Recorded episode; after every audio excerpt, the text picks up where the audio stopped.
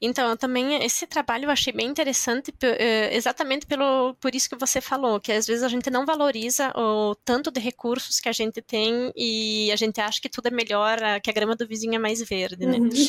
E foi bem bacana, porque nesse projeto a gente comparou um cenário de produção de alimentos na França, com animais produzidos aqui, e com um cenário no Brasil.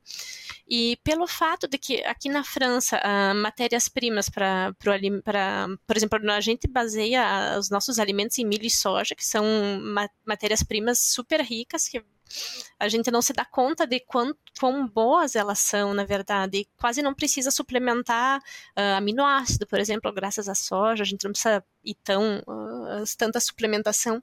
Enquanto que aqui a variedade de matérias-primas é muito maior. E eles têm que importar bastante coisa também. E aqui já de base, quando a gente considera um alimento formulado no Brasil um alimento formulado aqui, já o impacto já é mais alto aqui.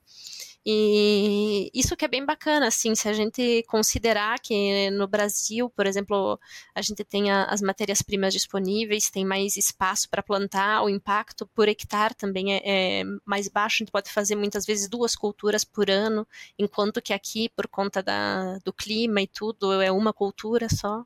Então, Uh, foi legal por isso para a gente ver uh, quanto quanta margem que a gente tem para melhorar. E, por exemplo, se isso de uma questão de meio ambiente, só considerando a análise do ciclo de vida, se a gente considerar um animal que é produzido no sul, com milho e soja do sul, que se a gente for ver numa escala é quase a Europa inteira, o sul do Brasil, o impacto é muito menor do que se a gente for considerar um animal que é produzido aqui também com matérias-primas locais uh, e com uma, uma distância de transporte de matérias-primas muito menor do que a gente tem no Brasil.